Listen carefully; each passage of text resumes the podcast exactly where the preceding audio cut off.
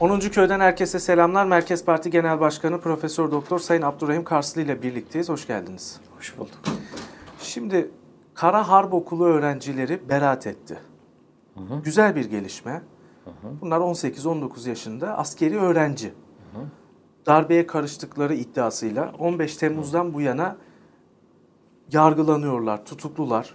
Bir kısmı da ağırlaştırılmış müebbet yedi. Yani hava harbiyeli öğrenciler. Hı hı. İşte Tuzla'daki e, öğrenciler. E, onların devam ediyor ama e, Kara Harp Okulu öğrencileri beraat etti. Hı. Başlarındaki komutana ceza verdiler. E, Cumhuriyet Halk Partisi'nden Emine Gülizar Emecan İstanbul Milletvekili bir tweet attı. Hı. CHP'den gelen tek tepki yani bu hı. konuyla ilgili. FETÖ bahanesiyle mağdur edilen binlerce insan vatan haini damgasını yemişti. En başından beri masum olan Kara Harp Okulu öğrencisi 108 e, kişiye ise beraat verildi. Aha. Bu insanların üzerine yapıştırdığınız terörist etiketini kırdığınız insanlık onurunu nasıl kurtaracaksınız? Hı Şimdi CHP'den, muhalefetten gelen tek tepki bu. Ama siz yıllardır e, gerek bu öğrencilerin, gerekse de diğer mağdur edilen insanların haklarını savunuyorsunuz çekinmeden anlatıyorsunuz. Hukuku, e, adaleti anlatıyorsunuz. Neler söyleyeceksiniz? Diğer partilerden var mı tepki sadece? Benim CHP? gözüme çarpmadı. Hı. Ben de görmedim. Çünkü. Yani en milliyetçi partiler bile sesini çıkarmış. Ben de görmedim. Hatta sabahleyin merak ettim. Haberleri dinledim biraz. Böyle kanalları gezerek. Ee, mesela bu davanın bittiğini söylüyorlar ama bu öğrencilerin beraat ettiğini hiçbir haber kanalı söylemiyor. Evet kasıtlı olarak söylemiyor. Bunu susarak geçiyor. Neden susarak geçiyorlar? Çünkü şöyle e, ben de bunu yazdım Twitter'da hemen dün bu karar çıkar çıkmaz.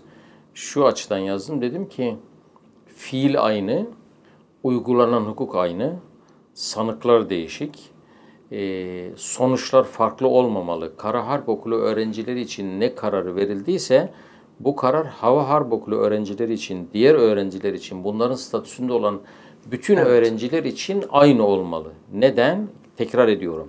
Hukuk herkese eşit olmalı, eşit uygulanmalı.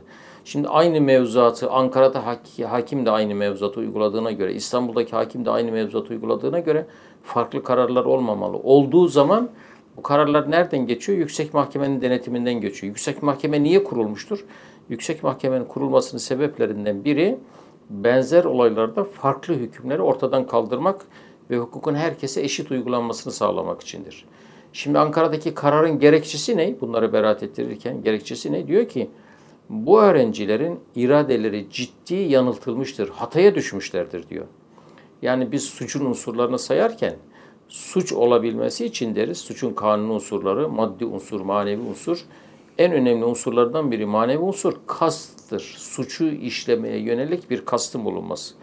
Ankara'daki mahkeme isabetli olarak diyor ki bu öğrencilerin suç işleme kastı yok. Bir kere bunlar üye değil.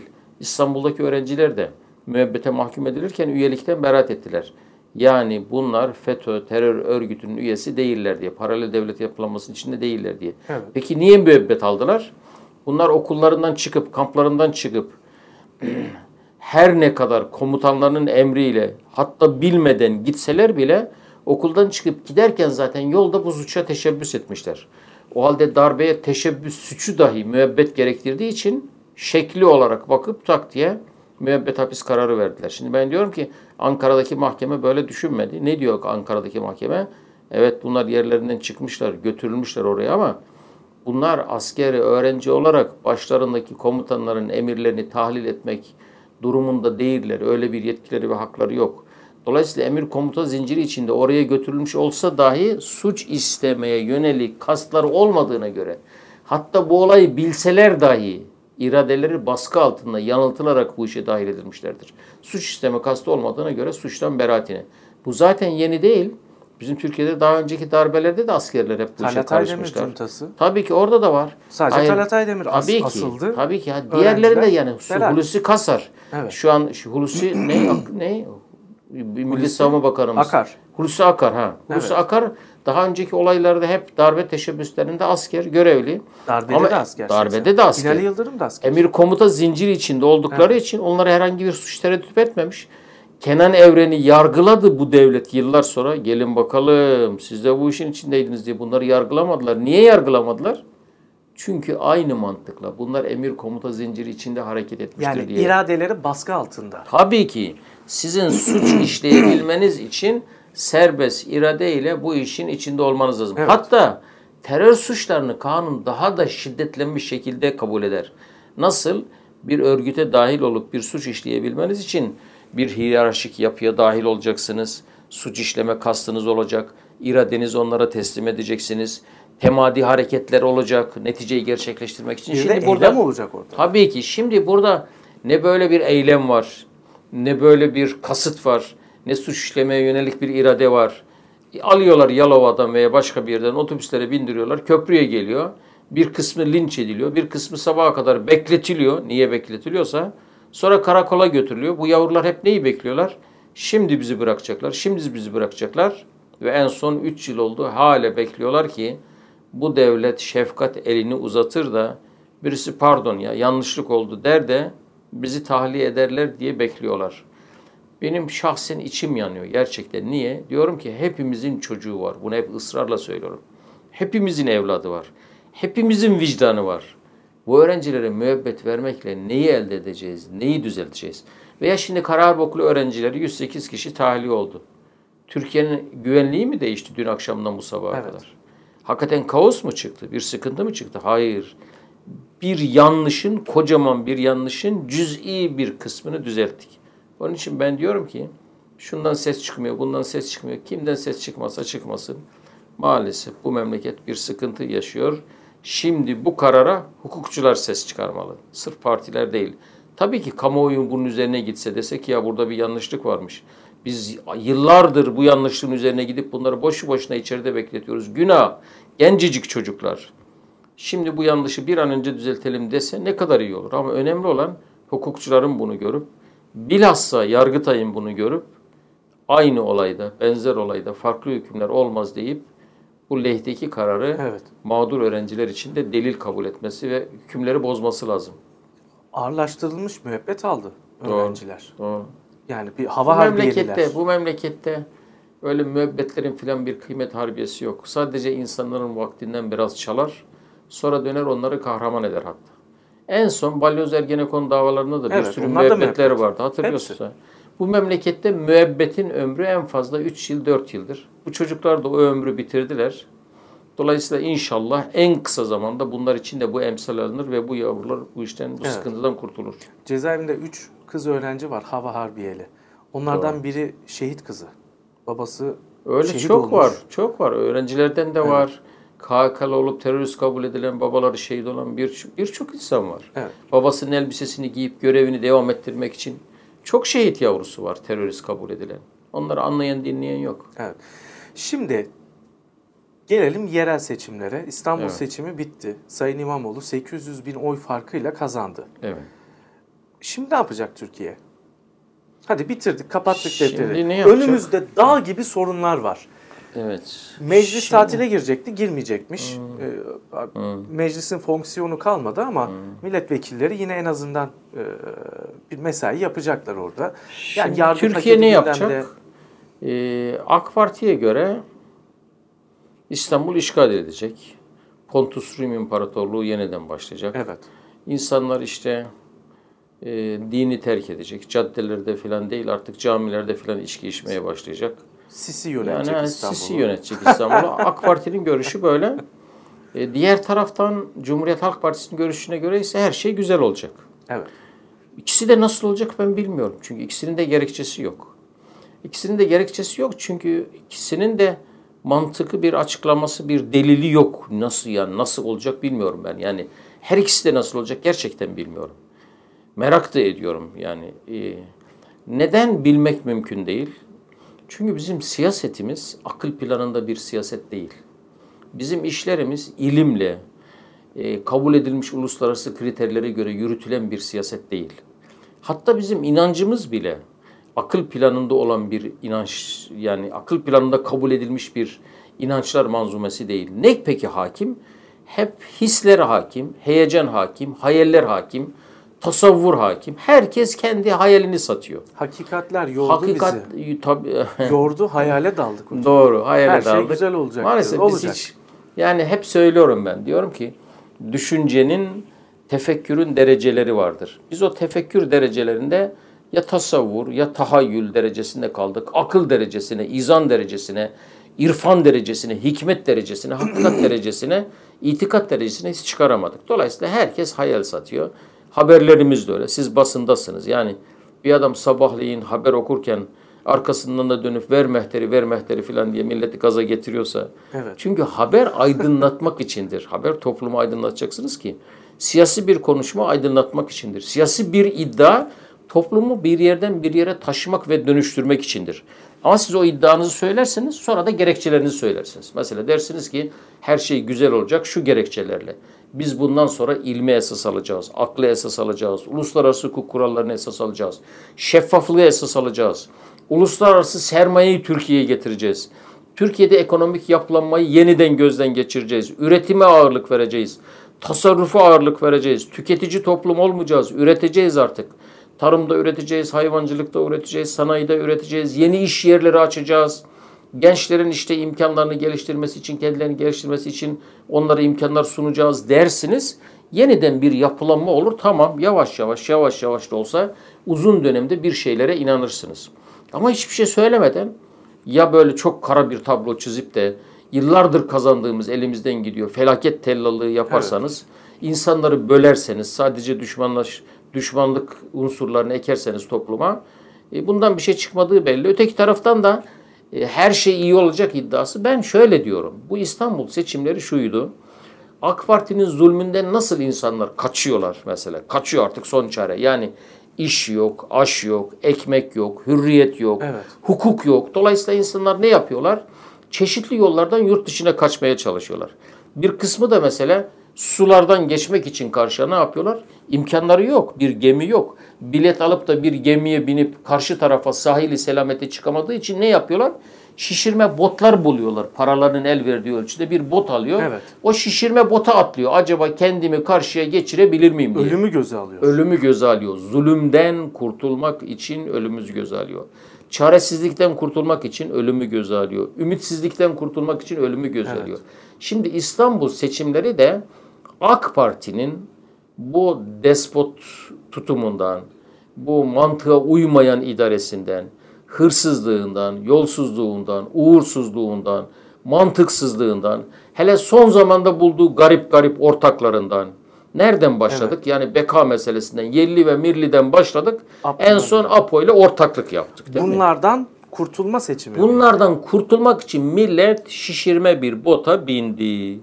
Şimdi şuna dua ediyorum ben. İnşallah diyorum bu şişirme bot bunlardan ders alır. Milleti öldürmeden, boğmadan sudan karşı tarafa geçirir. İnşallah. Bundan bir ders alır. Çünkü bazen küçük küçük başlayan hayaller akıl planında olursa güzel noktaları getiriyor insanları. Ama ben geçen gün dediğiniz gibi meclise gittim. Bakın meclistekiler ne diyorlar biliyor musunuz? Diyorlar ki e, reis yapmak istemediği işleri bize havale ediyor. Zaten yapmak istediği işleri KHK ile hallediyor. Kanun hükmünde kararnamelerle. Artık Cumhurbaşkanı her konuda kanun hükmünde kararname çıkarabiliyor ya Evet. istisnai notların dışına. Dolayısıyla reis uğraşmadığı işleri bize gönderiyor. Meclise gelen yok, giden yok, bakan yok, işlerle ilgilenen yok. Milletvekilleri bir bakana sorusu olamıyor. Bölgesinden gelen, seçildiği yerden gelen dertleri çözüm noktasında etkili değil. Meclis bomboş. Hatta ne dediler biliyor musunuz? Ben şimdi Abdurrahim Karslı'nın şöyle bir tutumu var. Merkez Parti biz herkese kucak açtığımız için her partiden insanla görüşebiliyoruz. Her partiden. Evet. Bakın istisnasız. Tabii. Hatta her partinin grup başkan vekilleriyle benim hususi samimi muhabbetlerim var. Meclis başkanı dahil insanlarla bir hukukum var. Çünkü benim mesleğimden olan insanlar. Emin olun şunu söylüyorlar. Meclisin bir fonksiyonu kalmadı. Bütün yetkiler anayasaya baksanız reiste toplanmış. Tek adam sistemi. Dolayısıyla şunu söylüyorlar karikatüze ederek ya bizim burada aslında böyle çok yerler kaplamamıza da gerek yok. Burada boş boş oturmamıza da gerek yok. Reis bize keşke sarayından böyle öğretmen odası gibi bir yer verse gitsek orada dursak en azından arada bir reise selam çaksak. Çünkü yaptıkları bir şey yok. Meclisin yetkileri yok. Bir meclis düşünün ki bütçe hazırlayamaz. Bir meclis düşünün ki Sayıştay raporları gelmez. Bir meclis düşünün ki bakanlara gen soru veremez. Herhangi bir önerge teklif etse reddedilir. Bu meclis ne iş yapar? Hiçbir iş yapamaz.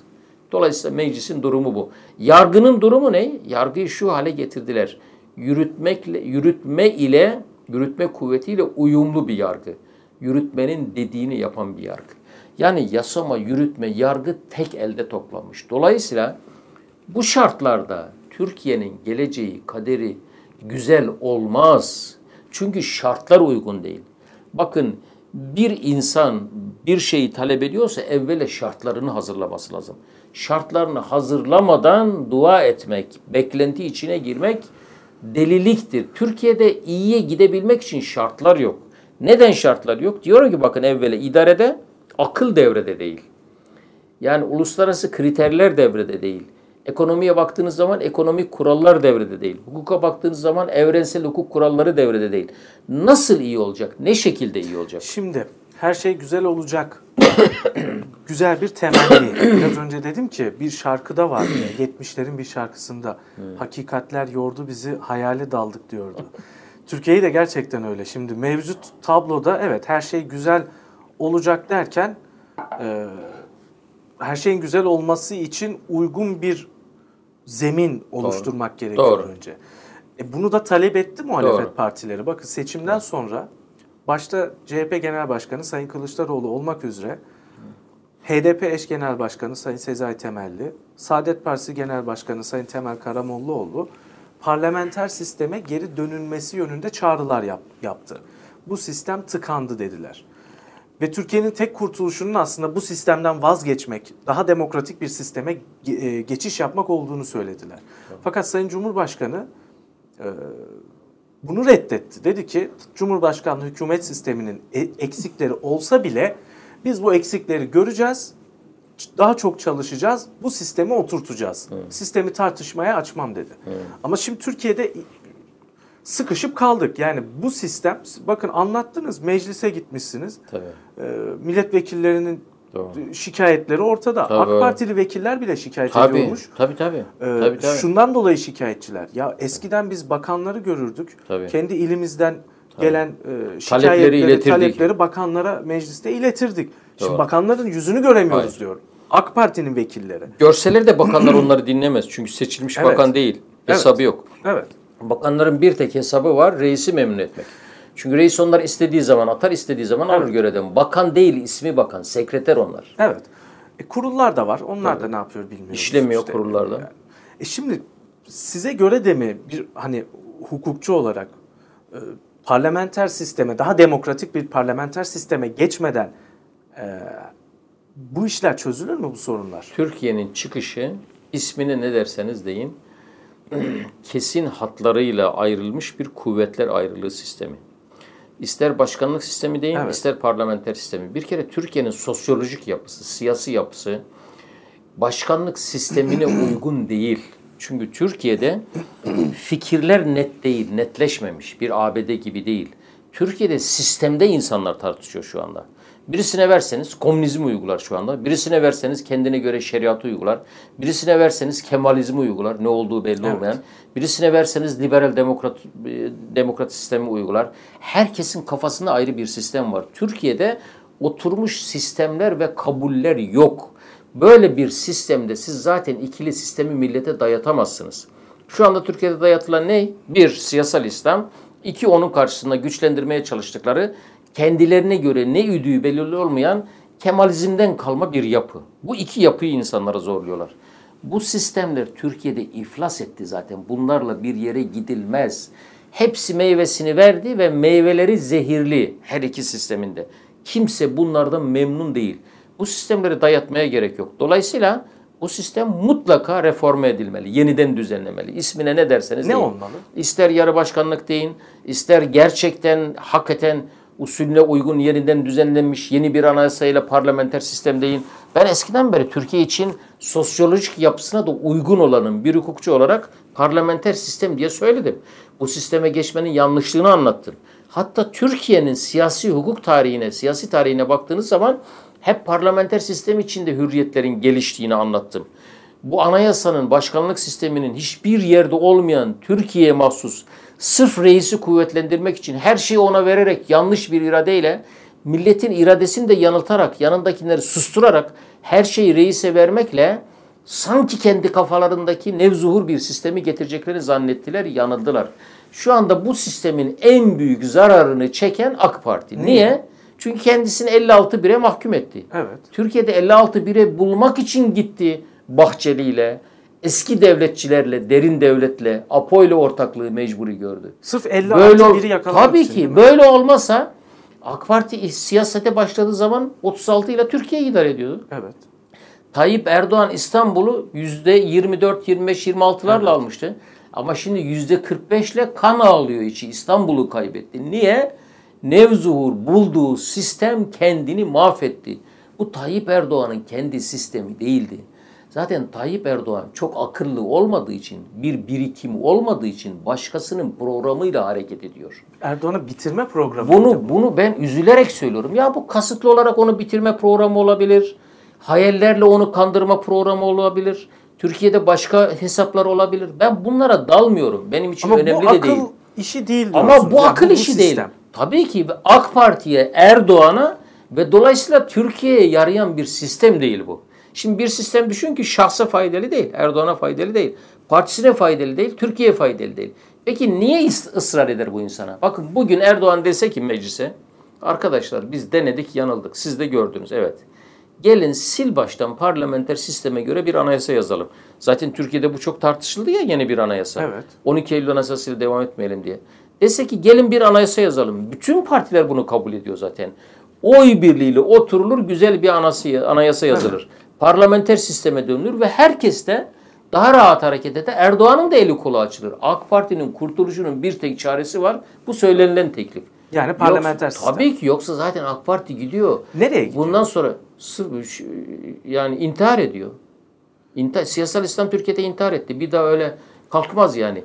Başka bu formüllerin de ben AK Parti'yi kurtaracağını zannetmiyorum. Çünkü ölmüş bir şeyden yeni hayat bulunmaz. Öyle o başkalarının anlattığı Yani gibi siyasal İslam çöktü. siyasi sistem çöktü. Tayyip Erdoğan, bazılar diyorlar ya Tayyip Erdoğan çekilsin, parti kendi ayaklarının üzerine dursun. Hayır, AK Parti iflah olmaz. AK Parti'nin içinden çıkan hepsi o kanser virüsüyle virüslü artık kime getirirseniz getirin. Bakın çok ciddi bir iddia söylüyorum ben. Evet. Milletin hayal görmemesi için. Yani Babacan, Babacan Gül, getirin, Davutoğlu. Gül getirin, Davutoğlu getirin. AK Parti'nin içinden kimi getirirseniz getirin. Hatta gökten zembille bir adam getirin AK Parti'nin sistemi içine oturtturun. O sistem çürüdü ve çöktü kanser. Son anlarını yaşıyor. Hani kanserin evreleri vardır ya birinci evre, ikinci Evet. evre, üçüncü evre, dördüncü evre artık yetişemez. Yetişseniz de bir işe yaramaz. AK Parti o evreleri geçti.